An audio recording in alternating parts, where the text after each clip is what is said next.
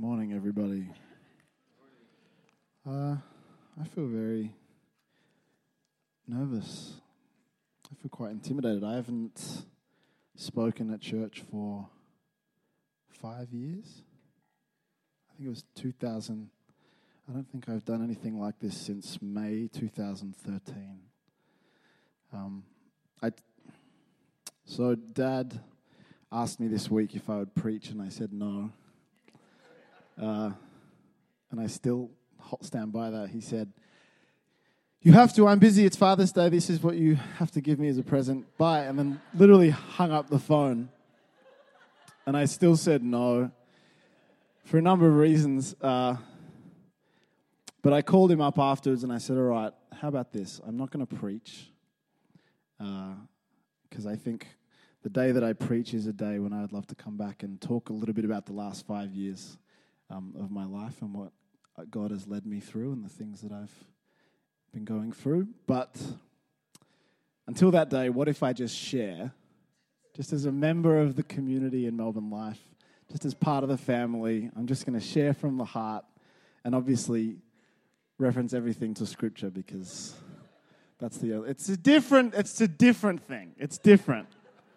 It's different to me anyway, because um, you know who am I to preach? But I can definitely share from the heart. So, uh, is that all right? Is that okay? So, this is just very relaxed. I just want to share about uh, family today because it's Father's Day. And Father's Day is a tough one. It's a, father, both Father's and Mother's Day is a funny one because for those of us that have fathers, it's great. But sometimes we forget that there's actually quite a lot of people in our families, in our communities, in our lives that don't have fathers or mothers. Mum shared this morning uh, that she just lost a week ago her dad. Some people never had a dad, and they've every year, once a year, had to come to church services. We're all like, "Yeah, dads are the best," and they're like, "I wouldn't know." Um, so it's a it's a funny one, and I, I I kind of wanted to share, I guess, a little bit about that I that subject and and the subject of family. Um, and just something that I think is very, very profound about church and what God has established as the community of believers. Um, so that's kind of what I'm going to talk about today. It is family, it is because of Father's Day. But if you are fatherless, then this absolutely is for you and does not exclude. Um, can we just pray before I say anything? All right. Heavenly Father, we just humble ourselves before you. And we just thank you for your goodness and your grace in our lives. God, we know that while we were undeserving, you died for us and you gave us so many blessings and you gave us this life.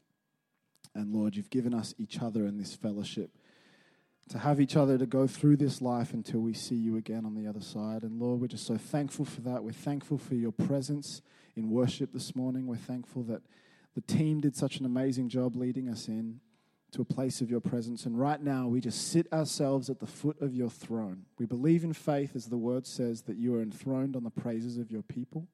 So, God, we just, we, in some way that we don't understand, we believe that there is a giant throne in our presence that you are sitting on because we have praised you.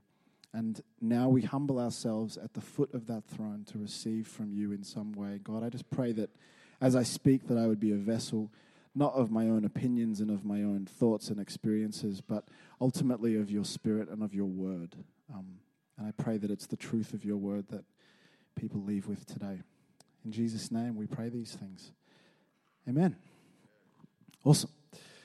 Uh, so, last five years has been very interesting for me, and I'll tell my story uh, at another time. But I don't know about you guys, but I just feel like I look around at the moment, and this is probably very much a reflection of the life I'm living at the moment. Um, for those that don't know, I'm a full time professional musician or something. Uh, I say or something because I don't really know what it is I do all the time. Uh, I write songs. Um, four years ago, I put out my own music, and I thought that was going to be my career. And then, you know, 17 people bought it, and um, no, I'm, I'm being superfluous. I knew, I knew that Marion would get mad at me when I talked that down. 17,000 million people bought it. Uh, and then it's so funny. You sort of you set out going in what you think is the direction of your life and your career, and then a door opens, and you're like, I think I'll just go through this for a second, and then five years later, you're like, oh, um, and I've had some great opportunities. I've written with some crazy people, but it's funny. I now live in this weird lifestyle where I'm not here a lot, and you'll probably have noticed that because I'm frequently in LA for two months at a time writing songs for, I don't know, I wrote with Kelly Clarkson at one point. You'll never hear these songs, not, none of them. Most of the time, they don't sing the songs that you write, but I wrote with Kelly Clarkson, did a writing session with the Dixie Chicks. Um, they're as kind of weird as you imagine. You walk into the room and you meet them, and they're like, Hi, let's, should we write a song today? And you're like, If I can remember how to. And, you know, you sit down and talk about your lives and whatever. Um, but that's been my life, and I travel the world a lot. And the, the thing that I'm thankful for, I've found an amazing church community over in LA that um, that I spend a lot of time out when I'm there. Um, they're called Basilea. There's like 30 of us that meet. Half of them are homeless. It's super rough. It's awesome. I remember on maybe my second Sunday there. It's this little. Um, they meet in another church building's um, kind of gymnasium, and maybe second or third Sunday they were like handing out hand sanitizer because they were like, there's just been a hepatitis outbreak in the homeless community. So, and it's just awesome. It's super raw. It's, it's exactly what it should be. So they were like, so we've also changed our morning food to packaged food only just to be safe. And I was like, this is awesome. This is what life's about. Uh, but I, through my job and through my life, I've had the chance to travel a lot and see the world and get a very kind of broad world view. Uh, and it just feels like the world is insane. Does anyone else kind of feel this weird? It just feels like things are getting out of hand a little bit. It feels like there's a lot of fear and a lot of anger everywhere. I mean, I remember listening to a young senator, a young woman um, who won her Senate primary, and I'm so interested in American politics now because I have to spend so much time over there. But this young woman in New York who talked about she was like, I'm a child of the 90s. When I was, I remember growing up and it, it was all about Furbies and pop culture and the Backstreet Boys and everyone was, there was this kind of innocence where she said, now I look at all the families that are living in the same communities that I grew up in and it's, it's all about nuclear war. It's all about am I going to get deported? It's all about racism. It's all about identity politics. It's anger. It's frustration. And I think that uh, I hope it's okay for me to say that my observation is that I think we're all in some way affected by this. We're all, we all can feel this kind of atmosphere of tension and weird ideological divides. Like all of a sudden, you know, like these guys believe in that political ideology and these guys believe in that one. We all used to kind of intermingle, whereas now it feels like there's this giant chasm in the middle of us and we're all just throwing hateful rocks at each other some of the time. I mean, we, I mean them. Obviously, we're all full of peace and love in the church, but uh, but the world, it feels like greed has is just out of control. It feels like money, and you look at you know, literal national parks are getting decommissioned as national parks so that they can dig for oil and kill bears and you know all because a bunch of rich guys know the right politicians to kind of buy the legislation that lets their kids go hunting Social media is making us all insane. Has anyone seen Facetune? Does anyone know this like Facetune technology? You can now like take photos of your face. Really, nobody here knows what this is. Facetune. That's so good. We're so I love how daggy our church is. That's my favorite thing. Uh, but Instagram, like, think about this. In the '90s, right? Like, once upon. I mean, I say the '90s because that's when I was a kid. Um, uh, I feel old, but I guess I'm not really that old. Uh, but in the 90s or when, when I was young, I remember like the pressures of like celebrity and fame and your image and the way you photographed. We all kind of understood it in a cerebral way, but mostly we, we got that that was mostly about famous people, that celebrities had to look good in photos in magazines and celebrities had to, you know, carry themselves in a certain way and have ripped abs and skinny, wear skinny dresses and things. But with the advent of social media, all of a sudden now all of us have the opportunity to be, to be photographed 100% of the time, 24 hours a day. So all of a sudden, all these things that once were ideas that we just thought philosophically applied to the people that sat on the covers of our magazines are now part of our own lives. So, you know, once upon a time, Photoshop was this invisible ghost that just occurred between the photography studio and the cover of a magazine. Now, kids take photos on their iPhones and you can like smudge out the blemishes, you can make yourself look younger. It's the most it's, it's so weird when you see someone that's done it like to a really like when you see like people that are that are a bit more experienced in life that have lived a bit longer than some of us have just like airbrushed themselves to oblivion and you're like are you 12 or 95 i can't tell. Are you human? Uh, but it's it's it's strange to think that like the human face is not enough anymore. Like a person's face isn't good enough like they need to change they need to change it. That's the world we now live in. I see it in music. Like once upon a time you could just get it and if you had a big expressive soulful voice then that was powerful and we all wanted to hear from you. And it's not just about the aesthetics of it. It's uh, it's not just it's kind of like in the in it's like a great singer is not just a skillful singer, but they know how to communicate emotion through their voice, right? And soul is about, you know, someone with a really odd voice can be an incredible soulful singer just as much as Aretha Franklin with a hugely powerful voice is a soulful singer, and Celine Dion with a perfect voice is also a very soulful singer, not because it's perfect, because it's her, and because she has a way, she's spent her life communicating the truth of her experience through this instrument that she has. Well, I now experience in my work watching these young singers that can't sing to save themselves get tuned. Their voices, they now, through technology, have their voices so perfectly tuned that it just irons over every imperfection. So that pretty much there's not a single song you'll hear on the radio now that's just a human voice. It's a human voice with technology helping iron out the imperfections. But really, what I think is it irons out the bits that make it them. When you listen to old Mariah Carey songs, you listen to old Whitney Houston songs, they're imperfect. They're not perfect pitch. Whitney Houston sings sharp and flat all the time. Listen to I Will Always Love You, but it's it's about the soul, it's about the human being that's communicating through those things. But the message of pop culture right now is that your voice is not enough.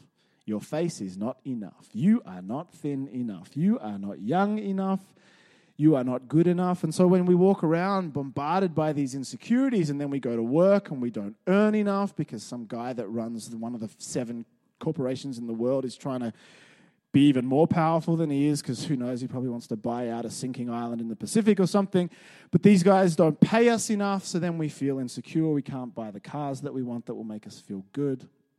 Uh, everything just feels insane. I saw this really funny post about somebody um, who had a it was a social media thing. I don't know if it was real, but this woman had posted an absolute meltdown on Facebook uh, because she was getting married to the love of her life that she knew since she was 14, and her dream was to have a Kardashian style wedding.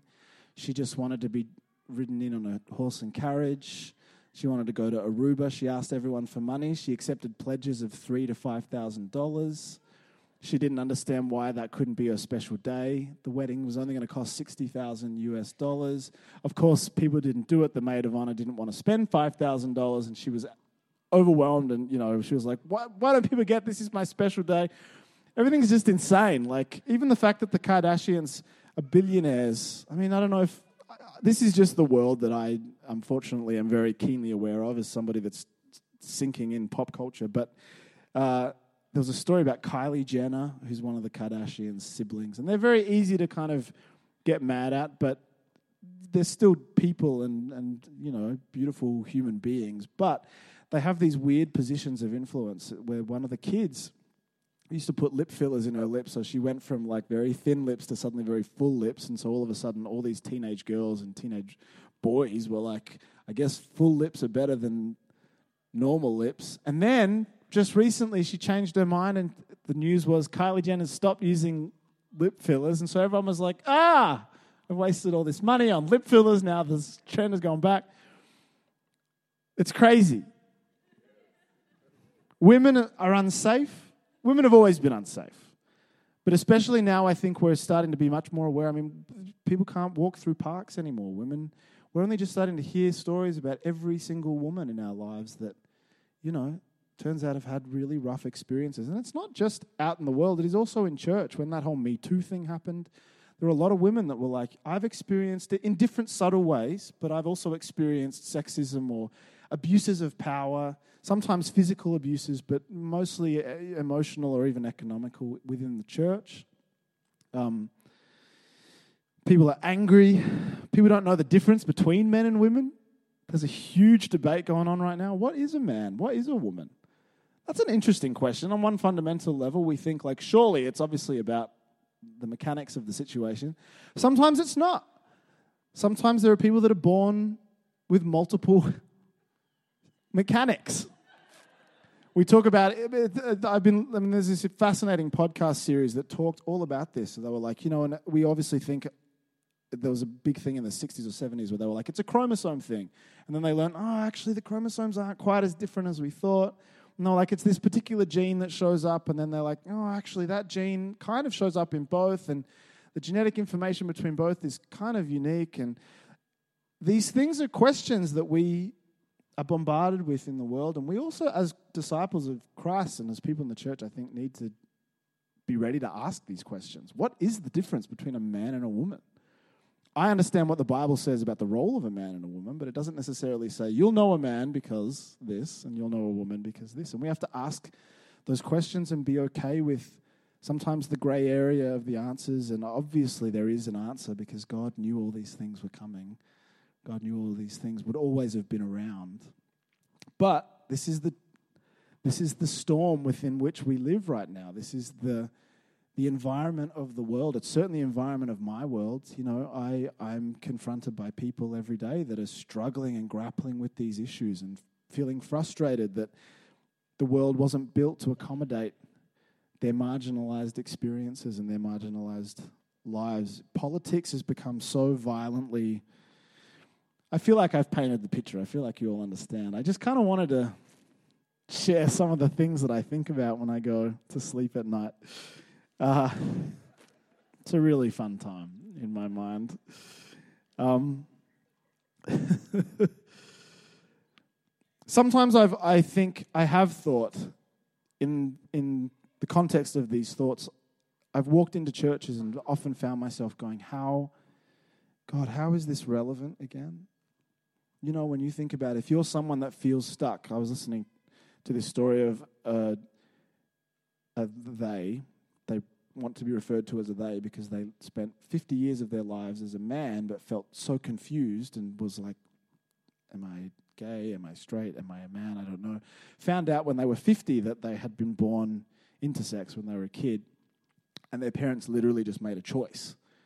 They were like, yeah, you'll be a man. They were like, all my life, it like was in agony whenever I would have to pee and had kept having to have surgeries and things. Anyway, turns out this person had spent 50 years of their life never even uh, quite understanding what they were before they could even get to the question of who they were. And they talked about that on this podcast. And I think, you know, sometimes I walk into churches and I think, what does this all look like for someone like that? And all of us, to some extent, we don't have the most extreme expression of that kind of identity crisis, but in some small way, we all do, right? Because if you think about it, God created us to live completely engulfed by his presence, but sin separated us from that. And so all of us, to some extent, have the identity crisis, whether, we, whether it manifests itself as I'm don't know which gender I am, or all the way down to I don't know if I'm supposed to be doing the job I am, or whatever. We all carry this crazy insecurity. And sometimes I look at churches and the way that so much of Christian life functions, and I just think, God, how does this help that person? Like, imagine walking into a church if you're in that kind of marginal situation and it's like, men, we were, God called us to be this, and women, God called us to be this.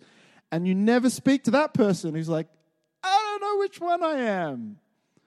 And I use them as an example, not to just be like, you know, we're all intersex or whatever. It's more just there are aspects of the human experience that I think sometimes I look at the way church culture has grown from the 90s to today. And I think I get scared sometimes. I'm like, God, what are we doing?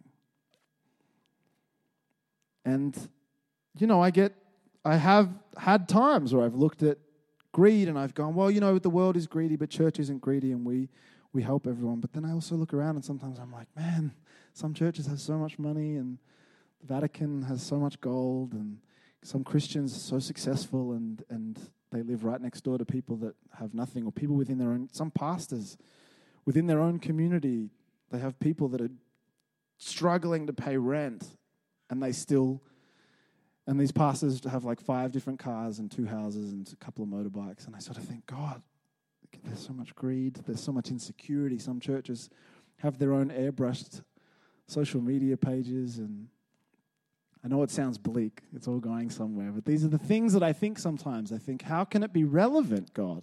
How can it be relevant if all the same trappings that are throwing the world into chaos are potentially throwing us into chaos as well? Um, and God always reminds me that what Jesus did when he gave us the gift of the church as he left was he started a family. And to me, this is why I've always been able to come out of the, the storm of frustration when I look, when I walk into churches and I'm like, what is happening? This couldn't be less relevant to somebody that's really struggling with their Christ identity in the world. This couldn't be less relevant. You know, it's funny, even just as a small side note, I had the chance to play at the uh, Grammys this year with Kesha, this song that I had written. And you would think in the life of a musician that would be like the dream to go into that environment. And it was so funny walking in to that stadium, but it was at uh, somewhere in New York, Madison Square Garden. Walking into the stadium and just having this weird, like, existential reality check of being like, oh, it's just this. And it's so funny to think, like, like as the musician that's supposed to be desperate for that kind of stuff, I really just went, ah, oh, this isn't why I'm on this earth. This isn't why I'm here. This doesn't speak to my desire to make art or to make, you know, music that glorifies God. Uh, and it, it does make me laugh that, you know, some, some of us have been guilty in the past in church culture of trying to create that experience, thinking like, this is what you want. And it's so funny. As someone who should really want that, I walked in and was like, yeah, it's definitely not this, you know. Um, but when I think about what God actually did with the church, He didn't start a political party, He didn't start an organization, He started a family. And we know that it's the bride of Christ, and we know that it's the government that He's established. But what I wanted to do was just give you a couple of scriptures that encourage us that actually, at its fundamental level, the church is a family, and because of that, it will never be irrelevant. In fact, it will always be the absolute salve to the craziness. It will always be the solution and the answer and the safest place. It is the oasis, ideologically, politically, spiritually, emotionally, intellectually. The family of God is actually the oasis in the insane storm. Uh, I'm just going to give you a couple of scriptures because I'm not preaching, I'm just sharing. Um, but also so that you don't think I'm just making it up. Um, Romans 8, 14 to 16, where it says, Those who are led by the Spirit of God are the sons of God. Uh, Ephesians 1, verse 3 to 7, talks about how we are adopted as his sons. Ephesians 2, 19, if you're writing these down, it's worth looking into. Ephesians 2:19 Consequently you are no longer foreigners and aliens but fellow citizens with God people God's people and members of God's household 1 Timothy 3:15 says, I am writing to you these instructions so that if I am delayed, you will know how people ought to conduct themselves in God's household, which is the church of the living God, the pillar and foundation of the truth. It's constantly referred to as the family of God, the household of God. 1 Timothy 5, verse 1 to 2. Treat younger men as brothers, older women as mothers, and younger women as sisters with absolute purity.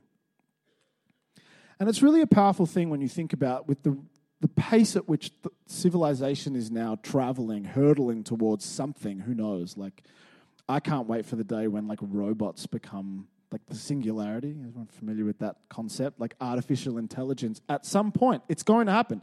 At some point, artificial intelligence, so Siri in your phones, at some point, artificial intelligence is going to become conscious of itself in some way.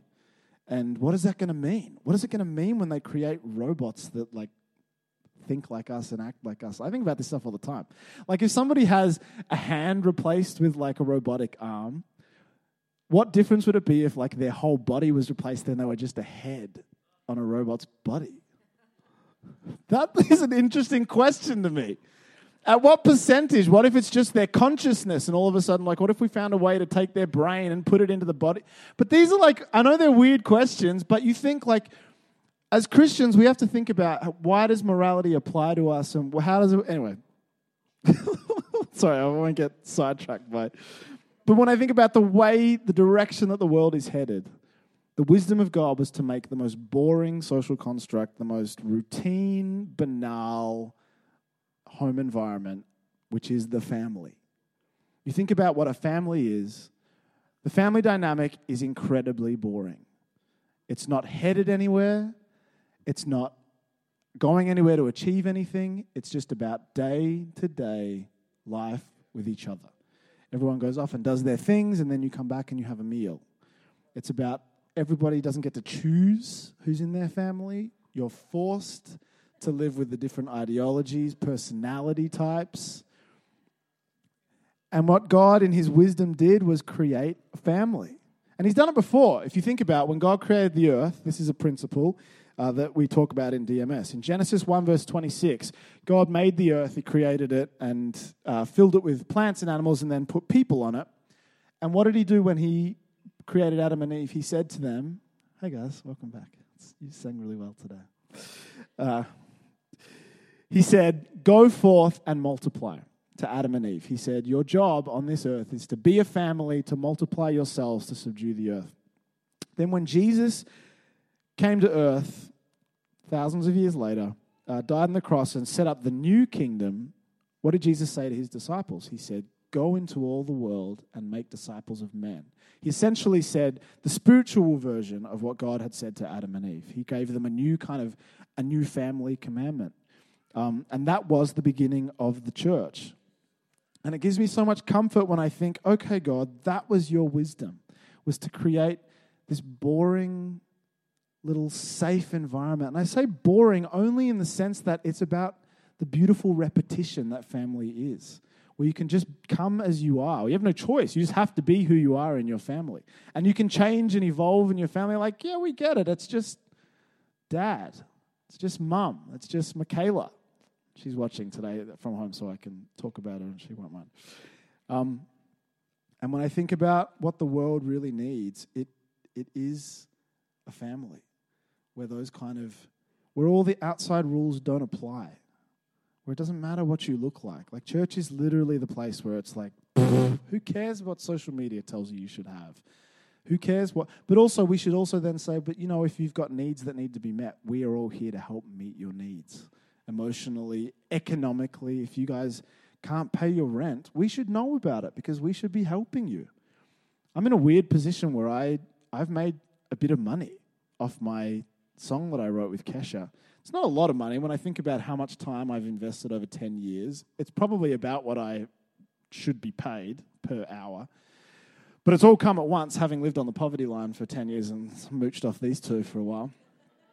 And I'm it's definitely confronting being like, okay, God, what do I do now that I have a bit of money? And, and how do I confront the, not just the ideology that I need to be generous with it, but actually, how can I be generous with it? How can I have financial security while other people in my family don't? Um, I want to just share now a couple of scriptures from. Oh, I've already gone way longer than I thought I would. Um, let's just look very briefly. There's a passage in John that I've shared before and I really love. Um, but I want to focus on this because this is really what I come, I come back to as the most profound thing about Christian spirituality and the Christian faith, which to me is so profound in what Jesus kind of achieved. Uh, it's in the first epistle of John, and I love John and the way he writes. And I think if you're ever going through any kind of crisis of faith and you struggle to read the Bible or you struggle to connect, can I just recommend read everything John wrote, John's gospel and his epistles, because if you read a lot of the other writings in the New Testament, they're written by young men in the moment. Uh, they are literally Facebook status updates. Jesus just did this. Oh my gosh. Like Matthew, Mark, Luke, they write like, and then this happened, and then this happened. And even Paul writes with the fervor of someone who had like, he's like kind of like mum. Like he had the most unusual, outrageous conversion, and so he's like, everybody will die for the for this truth, and, and it's I mean it's amazing and it's faith filled and it's powerful, but there's like a youthful vigor to it that I I can understand. Sometimes you're like the nuance of my life doesn't necessarily feels a little overwhelmed by these writings. Paul's like, if something sins, cut it off, kill the foot or whatever it is that he says. I read my Bible a lot.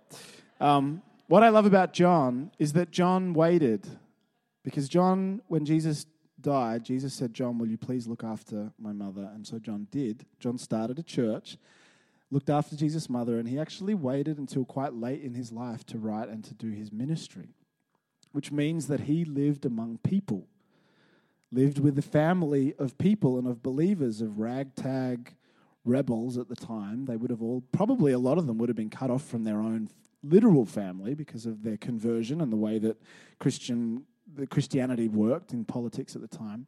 They were probably isolated from a lot of their own blood relatives and communities, but they came together in this family that John pastored. So his writings have the wisdom and the presence of an old man. You know, when like, you know, when the, the goth kid comes home like crazy makeup and, you know, whatever, just going through their phase, and then grandpa's like, it's fine, mate. How you doing?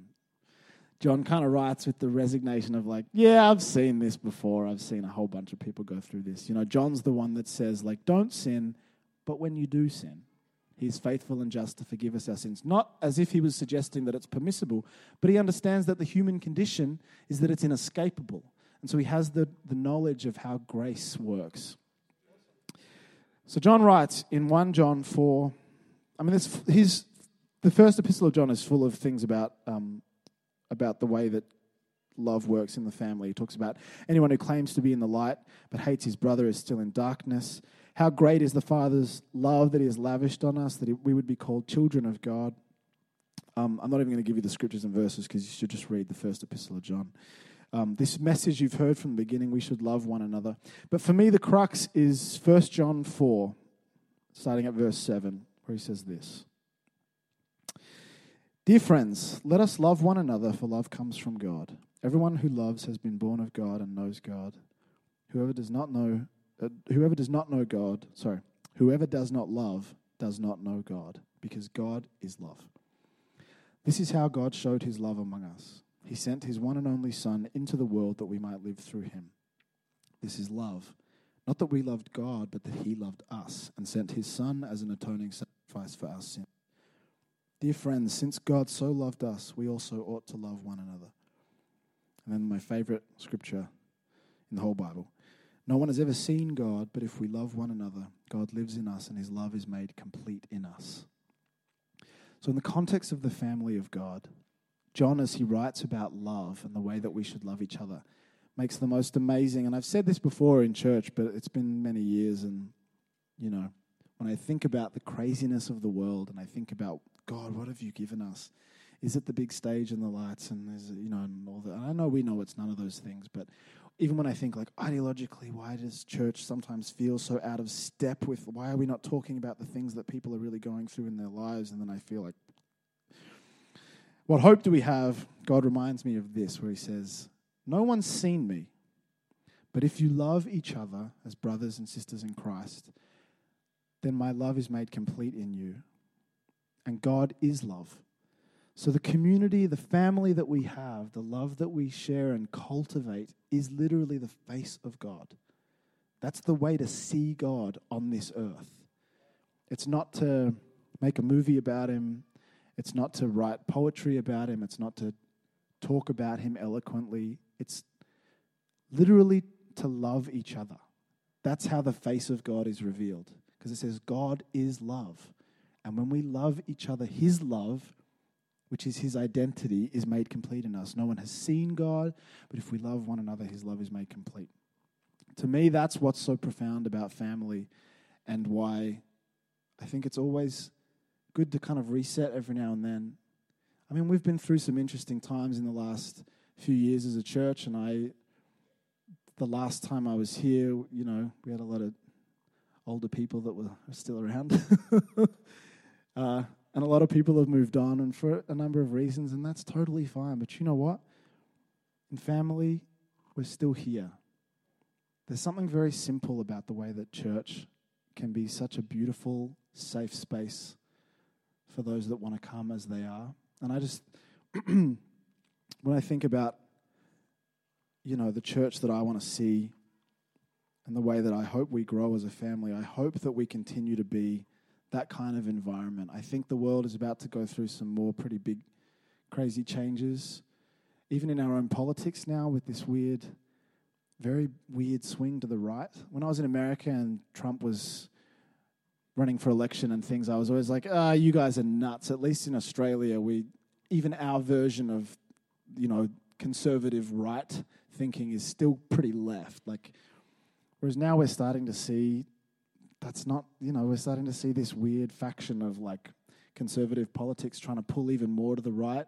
Weird nationalism, this weird idea that nation, that, that a line that was drawn around a nation centuries ago by old men means something spiritually. Like, ultimately, no. I mean, Paul says there are no Jews or Gentiles, and but we, like this weird like idea that like we should be allowed to kick people out of one side, you know, keep people out of our country.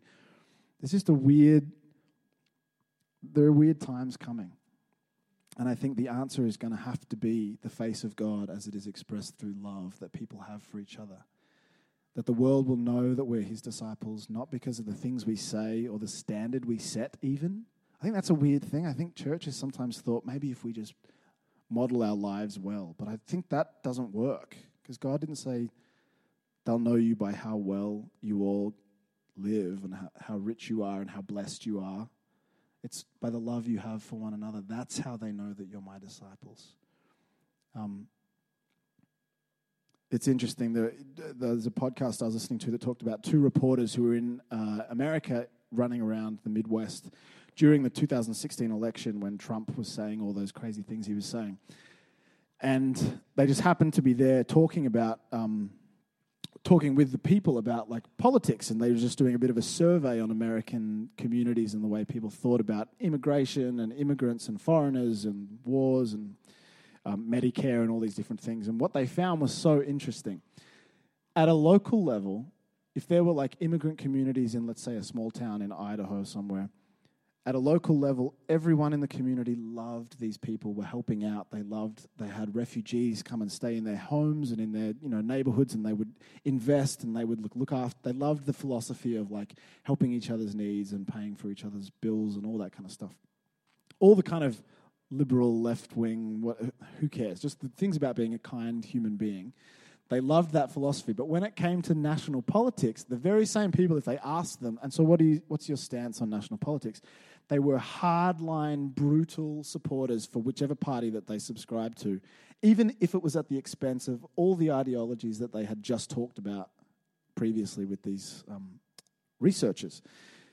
And they were saying it's, it, it's, I do feel like sometimes that exists a bit in the church where this idea that when you just talk about the ideology of faith and of Christianity, it's very easy to forget real human beings. And when we just talk about the ideas of things, not in the context of family, it's easy to be very hardline, very religious, very exclusionary, and to be like, well, this is just how it is. And yet, I think that the wisdom of God was to create family so that we would collide with each other's imperfections and nuances, because it's only once you actually see how the gospel works in the context of people's lives that you understand what Jesus really did, how grace really looks. Deb Hirsch talks about that in her book, uh, Redeeming Sex, where she says, it's only in the context of community that you really understand grace and the grace of God. Um, and so I guess, you know, if I, if I leave you with anything, it's just the hope that I think we have as believers. We know that materialism doesn't mean anything, so we don't have to be slaves to it. We know that we don't have to look perfect. There's not even, what does that even mean? There's no per- perfect according to who? Who determined what perfect was? You know, we are not slaves to pop culture. We don't have to dress a certain way. We're allowed to be, you're allowed to come as you are. And we need to hear each other's stories. You know, we unfortunately live in a time when, ever since language first occurred, ever since human beings got the ability to write down, then stories belonged to those that were privileged enough to be able to write them. You know, beside the fact that there were many communities that were able to communicate their her- heritage and their histories orally and through song and different things. But really, in the last 500 years since the printing press happened, stories have belonged to the men typically, and usually white men, although that's a different issue, who were privileged enough to be able to tell those stories. But it does mean that we haven't grown up necessarily in an environment that celebrates hearing the story from every single person. But you know where everybody does get the chance to tell their story? Family. Around the dinner table. It's not dominated by one narrative or by one. And obviously, the only narrative that frames our lives is the Bible. But I'm talking about experiences. I'm talking about the things that we go through on a day to day level. I'm talking about I might get up here and say, you know what? God has blessed me financially, and I'm so thankful for that. And you might get up here and say, you know what? That is literally the opposite of my experience. And we need to hear both of those stories. We need to hear the person that's like, I am conquering everything in my life right now because God's grace is amazing. What a story. But we also need to hear from the person that's like, I fell down every ditch you could possibly fall down, and God's grace is still amazing in my life. Those are stories that we have to hear at the dinner table. Um, I think it's the only way that we survive.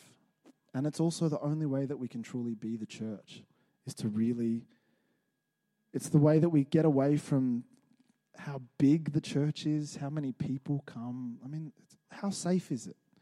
How safe is this environment? That's the stuff that we need to be saying. How loved are we? How much do we love each other? This little community, it's funny. I mean, I, I was here when we started this place. There were five of us sitting around a kitchen table at Seka Kilaw's, you know, house. Uh, and I remember in the early years, you know, when I was young, I was 13, too young to be involved in starting a church, but who, who knows? I, I was into it. Uh, and I remember at the time the anxiety of like, will people come? Will people come? And it's so funny going to this church in LA where there's like 30 people.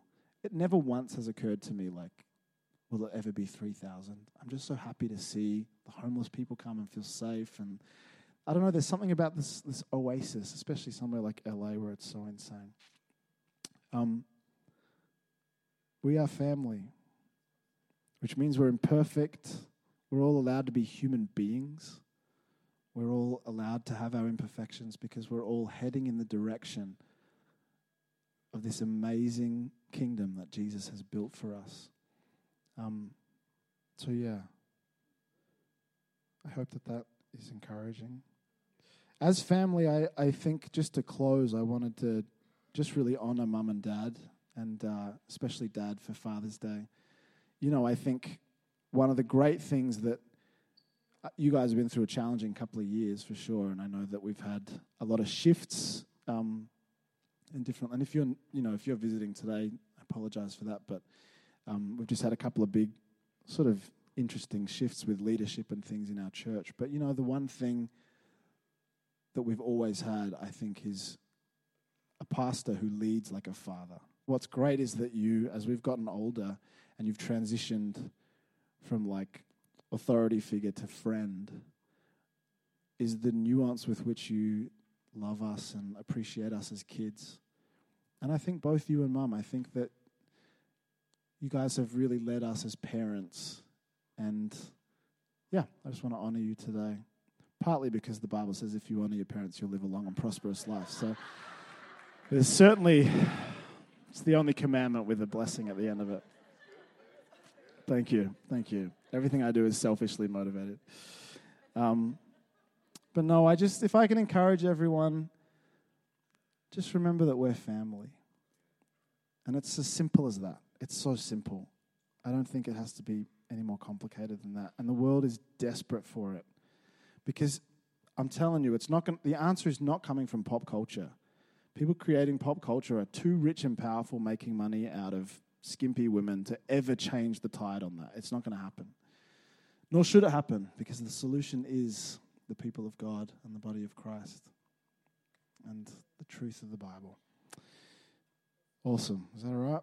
So that was just me sharing a little bit about what God, you know, Um, yeah, I would love to come back sometime and and and talk a bit more about my own testimony and things. But um, I think yeah, let's just strive to build the safest, most loving environment and family for any visitor that comes, whatever need, whatever margin they sit in. We can't slot you into a solution, but we can point you to Jesus and love you in the direction of home. So, all right. Uh, thanks. Uh, yeah, I I guess I was gonna. I guess we'll just get the band up. Let's do that. I didn't really think ahead on how to. Well, I was gonna. I mean, it feels a bit long now. No, let's not sing a song. Let's. All right. Well, I was gonna just. I'll just sing this because. I know it's one of Dad's favorite songs, and I thought this would be a nice way to finish the service. Um. That's a seamless transition. Thanks, Dan. Um. Yeah, maybe I know everyone's got to rush off to Father's Day things, and I think you should, but yeah, try and go out of your way to say hi to someone that you don't know today. Because, um, yeah, there are people out there that probably aren't with their fathers, and the constant reminders can be a little sad. So, yeah, just let's find those people and make sure that they feel safe and loved. Uh, I haven't played this song for a long time. I didn't think ahead.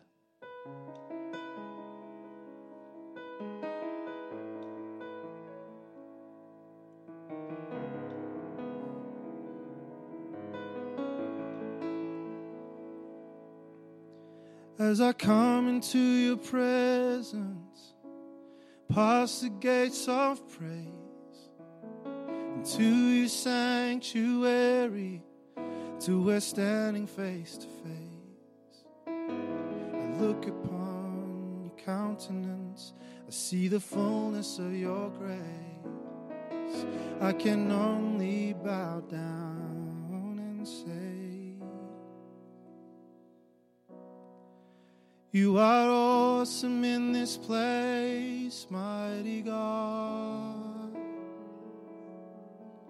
You are awesome in this place, Abba Father. You are worthy of all praise.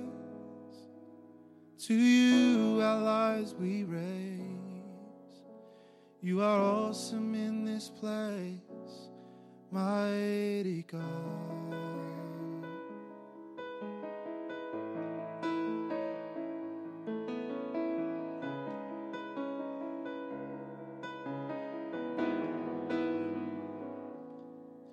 As I come into your presence, past the gates of praise, into your sanctuary, to we're standing face to look